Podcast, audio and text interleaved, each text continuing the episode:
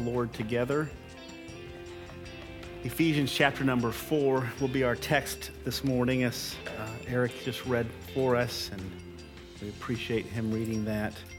Um, we've been going through a study on the church. This will be our third week as we unpack um, some different characteristics of the church um, so that we can know what it is that we're about and why we're here each week and um, what we're supposed to be doing and, and uh, can kind of find our, our fit for what God has for us here at Grace Bible Church. Um, the first week, we learned that the church is owned and built by the Lord Jesus Christ. It is His church. And um, the focus that we have is to be on Him in every way, shape, and form. We're to be focused on exalting Christ. We're to be focused on living in uh, submission to Christ. We're to be focused on the gifts of the Holy Spirit. Um, really, it is the church is about the exaltation of what Jesus Christ has done for us, uh, through uh, in us, and, and continues to do through us. Uh, last week we learned some essentials to the church. Uh, one being the Holy Spirit, the second being the gospel, and then the third being changed lives. And uh, each one of those is essential. Acts chapter number two, and the entire book of Acts, where you have the beginning of the church. Um, these three things are, are seen all throughout the book. And so we, we know that the Holy Spirit's presence must be with us. The gospel must be the message that we preach, and change lives are the results that we look for. And this morning, we're going to move to the purpose of the church. This will be uh, a several week study, and um, we're going to look at its progression this morning. The title of the message is The Progression of the Church's Purpose. I did want to say this in regards to the church being Christ church. Um, there is a danger in the church today of mankind um, manipulating his way into being in control of the church. And it's so important, as Jesus says in Matthew uh, 16, that it's the Lord's church and he will build his church and the gates of hell will not prevail against it. It's always important that we understand that it is, it is his work now, what takes place here at Grace Bible Church that's profitable and good is because Christ is working it out. It's not because we're working it out. And uh, I, w- I was given a good illustration of this this week. And we've been talking to a doorman. Uh, we have a, a, front door issue. Uh, one of our doors doesn't swing quite softly as it ought to. So we've been talking to a doorman to come in and fix that door. And he came in and he talked about putting these new hinges on the top that will prevent the door from closing too fast so someone doesn't get hurt. But he said this he said, although the, the hinge that's in the bottom of the door, although it's completely worthless and broken, if you don't turn it off, it will always hinder the hinge that's going to be on the top of the door. In other words, even though the, the hinge that's in the bottom is worthless, it will constantly be in conflict with the new hinges at the top. And it, and it hit me that that's the way the church is. That oftentimes we're the hinge on the bottom. We're the broken piece. We're the part that is, is interfering. And, and unless we learn and, and understand that we have to be shut off, completely shut off. Our, our self effort, our, our, our self righteousness, all of those things have to be completely shut off, or the new hinge, which is Jesus Christ, which is truly the purpose and the strength behind the church, will always be hindered by us interfering. And that's, I think, a, a good picture of uh, us realizing that the church is all about the Lord. Yes, we're involved and we're active, but it's not our energy, it's not our effort, it's not our talent, it's not our skill that accomplishes what the Lord wants to accomplish. It is His gifts, it is His grace, it is His Spirit working through us to accomplish the things that He wishes to accomplish. And, and we know this. You guys have seen this before, and we've all seen this. Many of us have been in the church most of our lives. When the Lord is actively moving, things are happening. And uh, some, of the, some of the frailest, weakest vessels have been used to do great things for the Lord because it was totally the Lord's work and not their work. As a matter of fact, I would submit to you that the disciples in the New Testament were not men of renown from the perspective of being great servants of the Lord. The Lord took nobodies and made something out of them. And that's what the Lord does, and He does it so that He can receive all of the glory. So it's so important that we understand that the Lord is the essence, the purpose, the goal, the orchestrator, the, the, the labor within the church working through us. And, and what we need to do is we need to get out of His way and get that whole flesh out of the way. As Paul says, I die daily. Now, Paul understood that his greatest purpose in life was to get out of the Lord's way and to let the Lord work through him in a, in a clear, intimate, unhindered way. And then the Lord can do the things that he wishes to accomplish. Ephesians 4, uh, our text this morning, is, is probably one of the, one of the most well known um, texts in regards to the purpose of the church. The church's purpose is all throughout the New Testament, but this passage of Scripture seems to be one of the main passages of scripture when dealing with the purpose of the church. What are we, what are we here for? What are we supposed to be accomplishing? Now, last week we dealt with the fact that there are two different perspectives of the church there's the universal church, which is the um, entire body of Christ. Everyone who is saved is a part of the universal church of Christ, the, the general assembly. And then there's a local church. And that is us right here, sitting here this morning. We're the local church. We're the local expression. We're a visible expression of the, of the universal body of Christ. I, I bring that back up because, because the universal church has a different purpose than the local church does. Okay, every believer has, a, has a, an individual purpose within the body of Christ, and then the church local has a very, very different purpose in regards to equipping those individual believers to function within the universal body of Christ. So, what our purpose is as a universal body, um, the whole church, all believers, our purpose is simple Matthew 28 19 and 20. It is to go into all the world and preach the gospel. It is to baptize or identify people with Christ, and then it is to teach them all things that the Lord has taught us and, and, and that is basically our responsibility is discipleship. The, the universal church, every individual within the body of Christ has the responsibility of making disciples of people. It is so interesting. The, the, the Great Commission in Matthew 28, verses 19 and 20, is simply this As you are going in the world, make disciples of people. In other words, your job and my job is, is when I go to work on Monday morning, my philosophy, my focus is to make disciples of people. As I go to, as I go to school, as I go to eat lunch, as I, wherever I'm going, what, what the Gospels tell us, what Jesus is telling us there, wherever I'm going in life, my job is to make disciples of people. I am constantly to be making disciples of people by how I live, by how I talk, by how I walk, by how I treat my wife, by how I treat my husband, by how I treat my children. All of these things are a way by which we are making disciples of people. A preacher once said that our greatest witness and our greatest testimony is not us as individuals, but it is our family. It is, it is how our family functions. When the world looks at, at, at John Prettyman's family, does he see the essence of the gospel? Does he see an expression of the gospel, or does he see something that is very similar to what he lives in in the world? So we're always, as we're going through, the, through life, when we're disciplining our children, when we're teaching our children, when we're instructing our children, as we're going through life with those daily things, when we wake up in the morning, we are to be making disciples. That's what he says. That's the purpose of the universal church. As you are going through life, are you making disciples of people?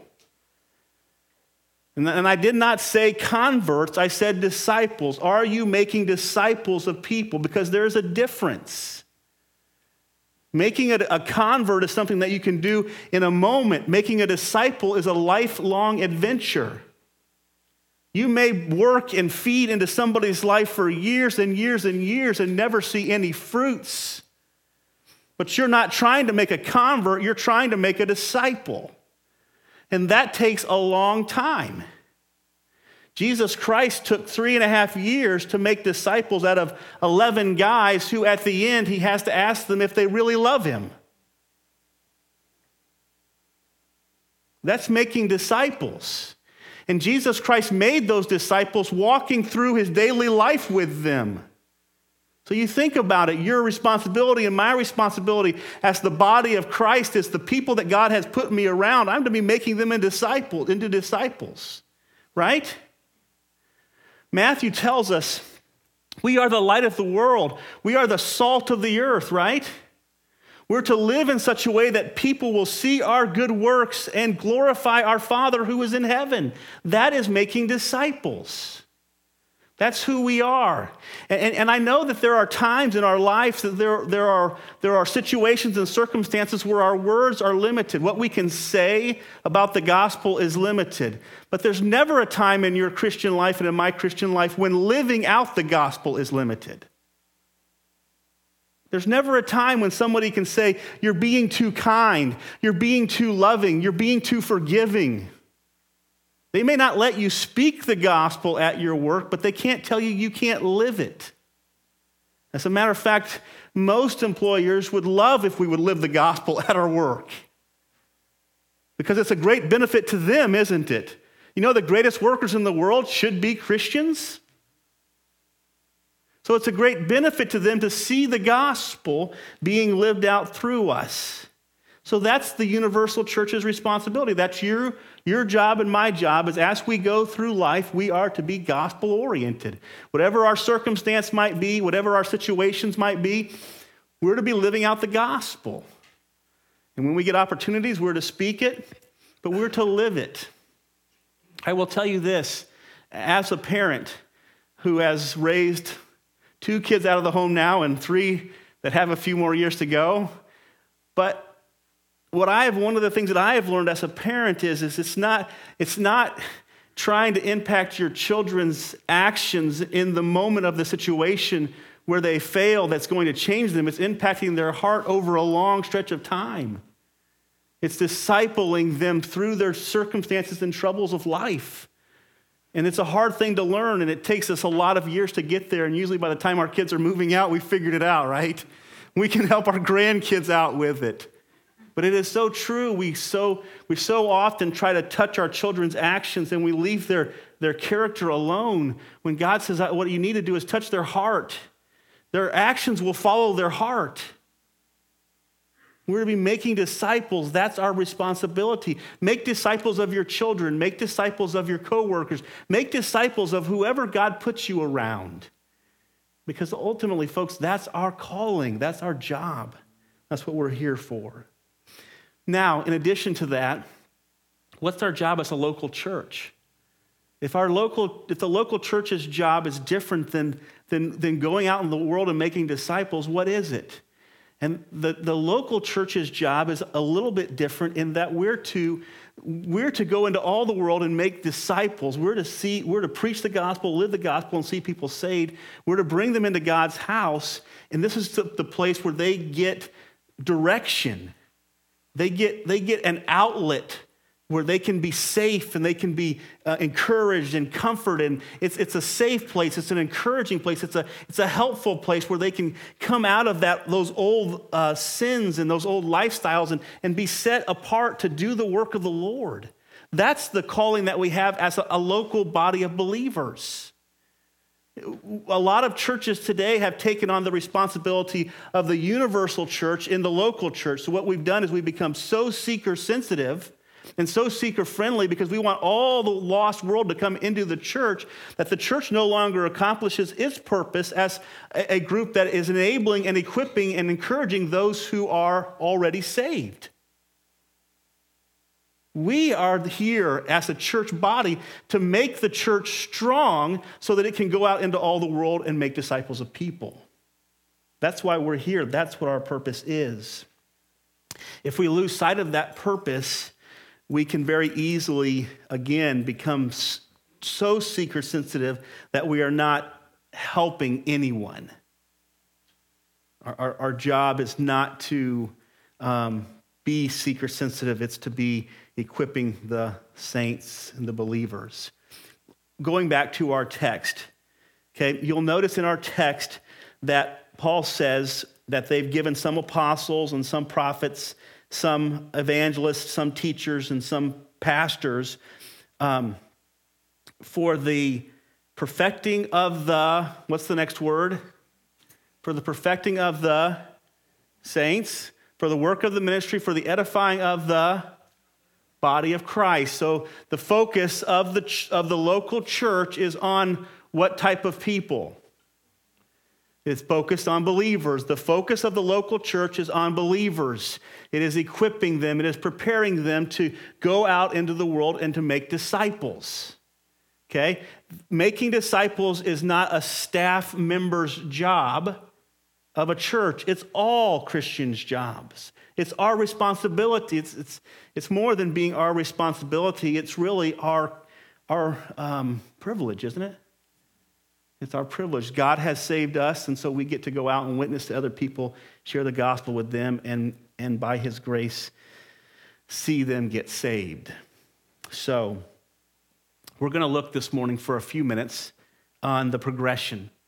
Um, and I want to I wanna illustrate it this way. L- let me read the text again in uh, beginning in verse 11. Then he gave some apostles and prophets and evangelists and shepherds and teachers to equip the saints for the work of the ministry, for the edifying of the body of Christ, until we attain to the unity of the faith and of the knowledge of the Son of God to mature manhood, to the measure of the stature of the fullness of Christ, so that we may, may lo- no longer be uh, children tossed to and fro by the uh, waves and carried about with every wind of doctrine, by human cunning, by craftiness and deceitful schemes, deceitful schemes Rather, speaking the truth in love, we are to grow up in every way into Him who is the head, even Christ, from whom the whole body joined and held together by each, by every joint with which it is equipped, when each part is working properly, makes the body grow so that it builds itself up in love. So there are three terms that are used in this passage of Scripture. I want to look at these three terms this morning. And these terms describe the process that the church is supposed to be, is supposed to be constantly in. It's, it's a cycle that the church is constantly in, that um, you have people at different stages in their Christian walk, and the church is, is helping them develop going through this process. Okay, so, so in other words, you have somebody who's been brought into the church, they're a new believer, and they're going to start this cycle that we're going to, we're to help them go through so that they can become mature, they can become unified, they can become purposeful in the body of Christ, in the, in the, in the work of the Lord. Okay? And this is a medical term that's used here. He, he talks about, to begin with, for the perfecting of the saints. The word perfecting here is, is a medical term. It carries with it the idea of setting a bone. Um, and we, we had a, a, our, our daughter this week, um, a few weeks ago, she broke her finger, and uh, it was a very, very um, serious fracture um, where she had her finger twisted and it snapped. And um, she had to go back in. I know she's like, Why did you have to share that with us? Sorry. Um, so she had to go into the doctor and they x rayed it and they discovered that she had to have surgery on it. And they were going to have to take that finger and they were going to have to, to lift it back up and to twist it and then place it back into place. we're not going to be eating lunch for a while. You'll be okay. So they had to, they had, the, the idea of it was they had to reset that bone into its proper place because it was broken out of place, right? That's exactly what this term means here in the Greek. It means that it means to reset something or to reset someone. Right? So, so the idea of it is, is that something has been put out of place, and we're going to, the church's responsibility is to put it back into place. It's, it's, to, it's to take that which is broken and to, and to reset it into its, into its proper place. Okay? We have people that are coming into the church, they're broken, aren't they? They're out of place. They, they're, they're saved. Okay, let's just, for instance, we, we go out into the world and we preach the gospel and, and, and we see somebody get saved. They come to the Lord and they desire to grow. They come into the church, they come into the body of Christ, believers, and they're still what? They're still out of place, aren't they? Okay? When it comes to, in regards to the church, the body of Christ, even somebody who is saved sometimes is not in the right place with the church. It's not in the right settings with the church. It's still her finger. When she broke her finger, it was still her finger. It was still a part of the body, but the part of the body was out of place, right? So somebody comes in off the street and they've been saved, they've been converted, they, they have this newfound passion for the Lord. They come into the church, but they're still what? They're still out of place. They're still not set back into where they belong. The church's responsibility is to reset them back into the church in a place that they belong. To take that bone that has been broken off and to reset it back where it's supposed to be. That is the first part of our responsibility. That's the first part of, of somebody healing. That's the first part of somebody growing in the Lord. The church's responsibility is somebody walks through those doors and they're broken. They're broken. They're saved. They've been converted to the Lord Jesus Christ, but they're broken. They're out of place. They don't know what to do. They don't know where they fit. They don't know where they're going. They don't know a lot of things about their Christian life, and they're broken out of place, but they, they want to know. Paul, I think Paul is a good example in, in Romans 7 of this type of a mindset. The things that I don't want to do, I do, and the things that I do want to do, I don't do. People who come into to God's house who have been converted to Jesus Christ, they're still broken. They're still out of place. They're out of joint, if you will.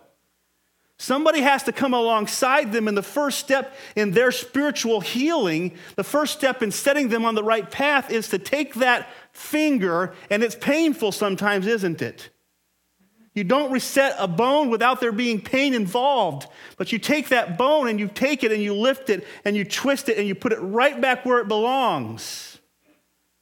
And all you're doing is, is you're setting that bone up. I remember the doctor saying, if we leave it the way it is, it won't heal right, right? So the church's job is somebody comes in broken, we're to, the very first step is we're to put them in a condition where they can heal right. Where they can heal right.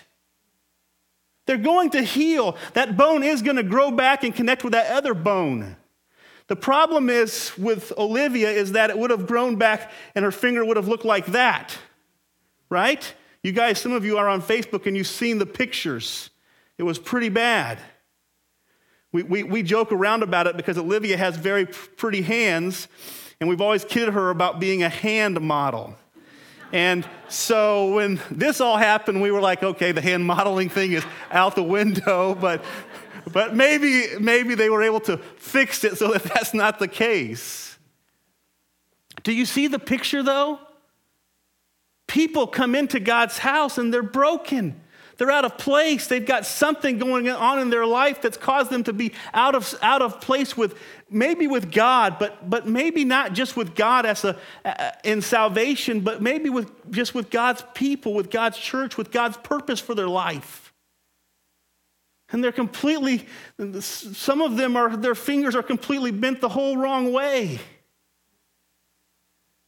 And that's just who they are.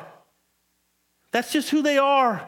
And they're coming to God's people, and they're coming into God's house, and they're coming around us, and they need someone to come alongside them. Yes, it's going to be painful, but to say, hey, we're going to help reset you.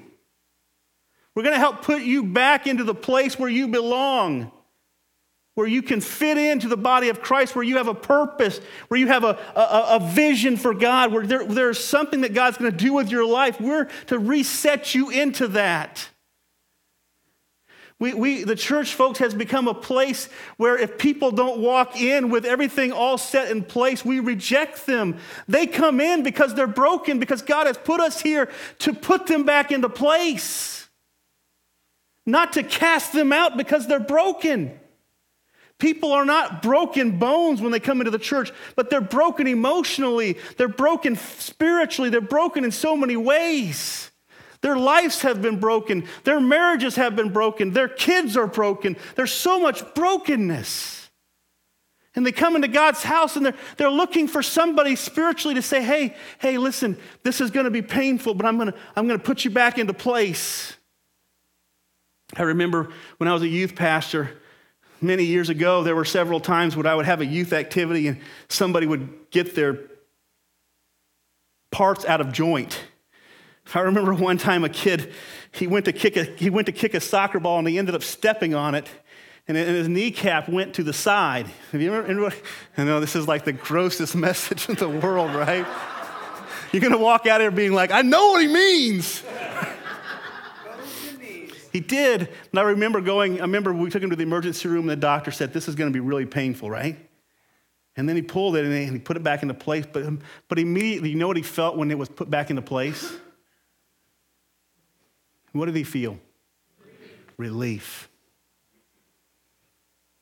He could have said, I, I don't want to feel the pain of getting that back into place, so let's just leave it there, right? No, it, needs to be put back into place. It needs to go where it needs to go. It needs to go where it belongs. Let's put it back into place, and then you'll feel some relief. Listen, that's what the church is here. That's what we're here for. That's what God has planted us here for to place a broken part in some way, shape, or form the worst person to deal with in any situation is someone that doesn't know that they're broken, or someone who thinks they're not broken, or somebody who thinks you're broken more than they're broken, right? It's the Matthew 7 scenario to recognize the beam in your own eye so that you can help somebody else with the dust that's in their eye, right? It's important that we recognize that we're broken. When we recognize that we're broken, we can find help. Uh, James 5 says, confessing your faults or your sins to one another, that we might pray for each other, that there might be healing, right? Says in 1 John 1 9, if we confess our sins, he is faithful and just to forgive us and to cleanse us of all unrighteousness. That is the necessity of acknowledging our condition of being broken. We must acknowledge that. Church, we must be a place that's safe to acknowledge that we're broken. Right? People should not be afraid of coming into God's house and being afraid of admitting that they're broken. It's funny. It's true. And it's funny. It's not funny. It's sad. Okay? It's sad. The one place that people come where they put on the biggest facade is the church. Right? because they want people to think something about them that's not really true. The reality is, the reality is, is the church should be the safest place for people to come and admit that they're broken. Amen? Amen. So it's important that we know that we're broken. We, the church, reset broken parts. We reset humble parts. We don't bring people into the church or People don't come to the church that are not repentant, that are not recognizing of their sins, not recognizing of their need. If they do, then they might not last very long. We, the Lord, works with people who are humble, who are broken, who are repentant. Those are the ones that He resets. Remember this. If you're not humble, broken, repentant, there might be a greater brokenness coming because the Lord knows how to humble those who are exalted. Right? The church is to help, encourage, strengthen broken people. Resetting spiritually, um, which is salvation. They get reset with their standing with God. Re- resetting them functionally in the church. Okay, resetting them functionally within the church, putting them in, bringing them in, helping them, encouraging them, resetting them as to what their purpose is and what God's purpose is for them. The Bible says in Acts 6, verse 3, therefore, brothers, pick up from among you, pick out from among you seven men of good report, full of the Holy Spirit and wisdom, whom we will appoint to do this duty. Resetting tools, uh, teaching, prayer, uh, testing, accountability, and fellowship. These are all, op- these are all ways that we help reset people spiritually and functionally within the church. Number two, okay? after my daughter's finger was reset, they then wrapped it up with this um, stuff, right? Put some hard casting around it, and they immobilized it so that it would be able to heal properly, right? Okay, this is there to help her heal properly. This is the second step of helping people heal, spiritually, emotionally. It is the word I've used is empowering people. Okay, and again, the word, the idea of the word is, is you reset the bone and then you wrap it up and you put it in the best prop, best possible condition for it to heal. You put it in the best possible position for it to heal. Here's what the Bible says that you might, um, I'm going to read it here, that you might um, equip the saints for the work of the ministry. The work of the ministry piece of it is this wrapping up, this bandaging, this putting somebody into a place where they can heal. Okay, you say, well, how does the work of the ministry have anything to do with our healing? You would be amazed at how many people are healed spiritually, how many people are healed emotionally by helping other people. So we're, as a church body, we're to set that bone and then we're to put that we're to set reset that person in the church and then we're to put them in a place where they can do what where they can heal by serving other people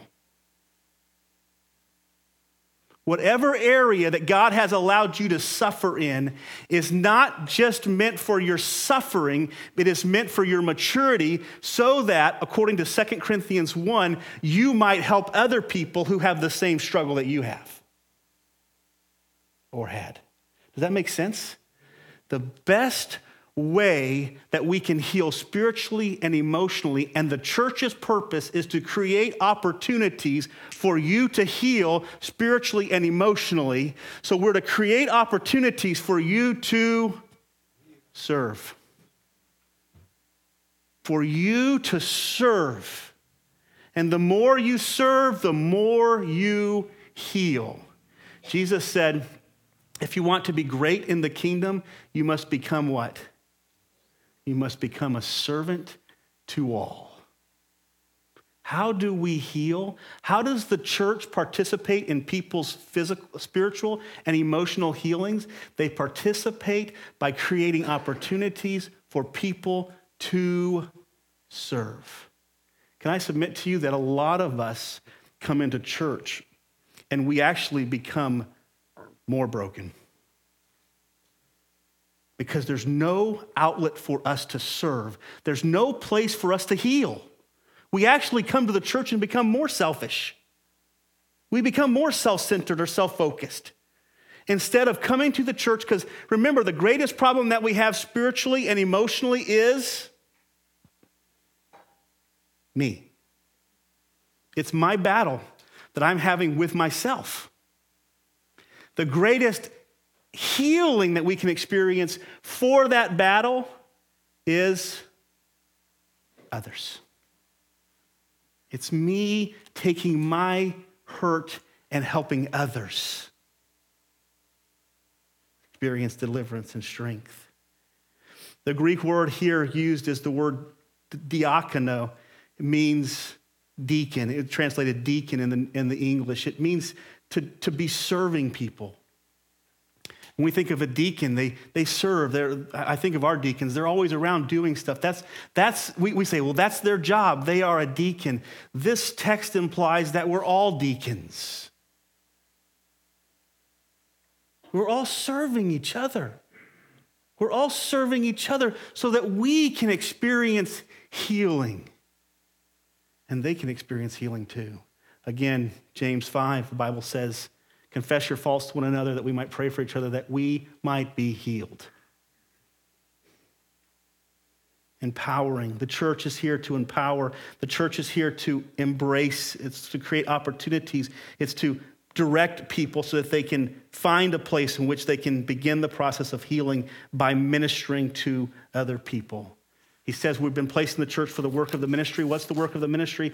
It is to an outlet for us to perform or to be the body of Christ, to, to help the poor, to help the needy, to, to deal with brokenhearted people, to mend up those who are, are, are struggling. It, it is to do what Jesus did. This is the place that God has given us an outlet to do what Jesus did and what Jesus does. So we have to get reset. The church's job is to reset people in their, in their spiritual direction, where they're going. The church's number two is to set them in a place where they can heal. The best type of healing for self is selflessness. So, our job is to find ways that we can outlet through this church body to serve other people. And think about it when we walk into the church on Sunday morning, do we look for opportunities to serve somebody else? The Bible even says in Hebrews 10 that that's the whole purpose of coming together, is that we might minister to each other. The last thing that he says is that he says this for the work of the ministry, for the edifying of the body of Christ. The word edify means simply to encourage. I remember it was funny because I was in the process of dealing with this message when this whole thing was going on. And then so I was like watching for things that the doctors or the nurses would say, and I'd be like, yeah, that's perfect, right? So one of the last things that the, the, the nurse said to Olivia is, we encourage you when we get this cast off to use your finger as much as possible. And I thought, you know something, that's exactly what the church is for. It is to find somebody that's broken. It is to reset them back into their right place. It is to give them outlets that they can then serve other people. And then it is to encourage them and encourage them and encourage them and encourage them to use their gift for the Lord. That's what we're here for. That's the progression, if you will, of the functionality of the church.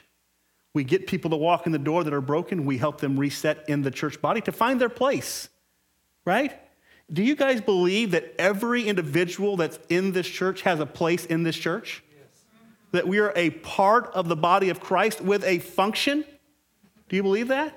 Everybody that is in here has a part, a functioning part of the body of Christ.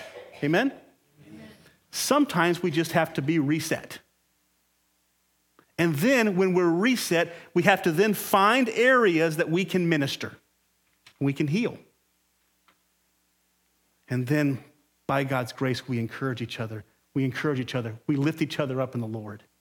Bible tells us in Ephesians 4, let no corrupt communication proceed out of your mouth, but that which is good to the use of edifying or encouraging that you might minister grace, which grace is supernatural power, that your words of edification and encouragement might minister supernatural power to the one who receives them. To do what? To minister for the Lord. How many times have you been doing the Lord's work and somebody said just the wrong thing to you? And you just said, you know what? I'm just going to quit. I'm tired already. I'm weary. I'm doing all this sacrificially. I'm just going to throw in the towel and quit. And then how many times has somebody said to you, you know what? You're doing a great job. Lord's really using you. I'm glad that God has got you doing that. And it was just those encouraging words that motivated you to go to the next step. Listen to me, church. The world has plenty of discouragements for God's people. Amen? Amen? This should not be a place where we get any. We should be so encouraging to each other, lifting each other up, encouraging each other in, in your spiritual gift, in the use of your gift, as flawed as you use it.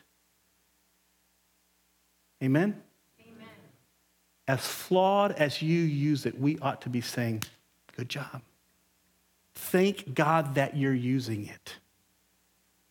It's a sad state when the church gets to a place where it sees somebody using their spiritual gift the best that they can and finds criticism as being the, the, the result versus encouragement. God, help us to find people that are living for the Lord the best that they know how and encourage them to go to the next level. What is the purpose of the church? What is the progression of the purpose of the church? It is to have broken people come in to reset them in their purpose for God's kingdom. It is to place them in a place where they can mend effectively service, care, comfort, accountability, and instruction. These are things that we give to broken people. And then we encourage them, encourage them, encourage them, and encourage them to use God's gift for His glory and by His grace. Lord, might we be a church that resets broken parts, that comforts and cares for those who are hurting, and that encourages, encourages, encourages. Let's pray. Father, we thank you for our time together. Thank you for your resetting us, your caring and comforting us and giving us outlets for service. And, and then, Lord, your constant encouragement. Um, we, what we would be without it, we just don't know. We just pray, dear God, that you will help us as a church to be what you want us to be, to glorify you by how we function together, and that you'll be glorified because of it in Christ's name.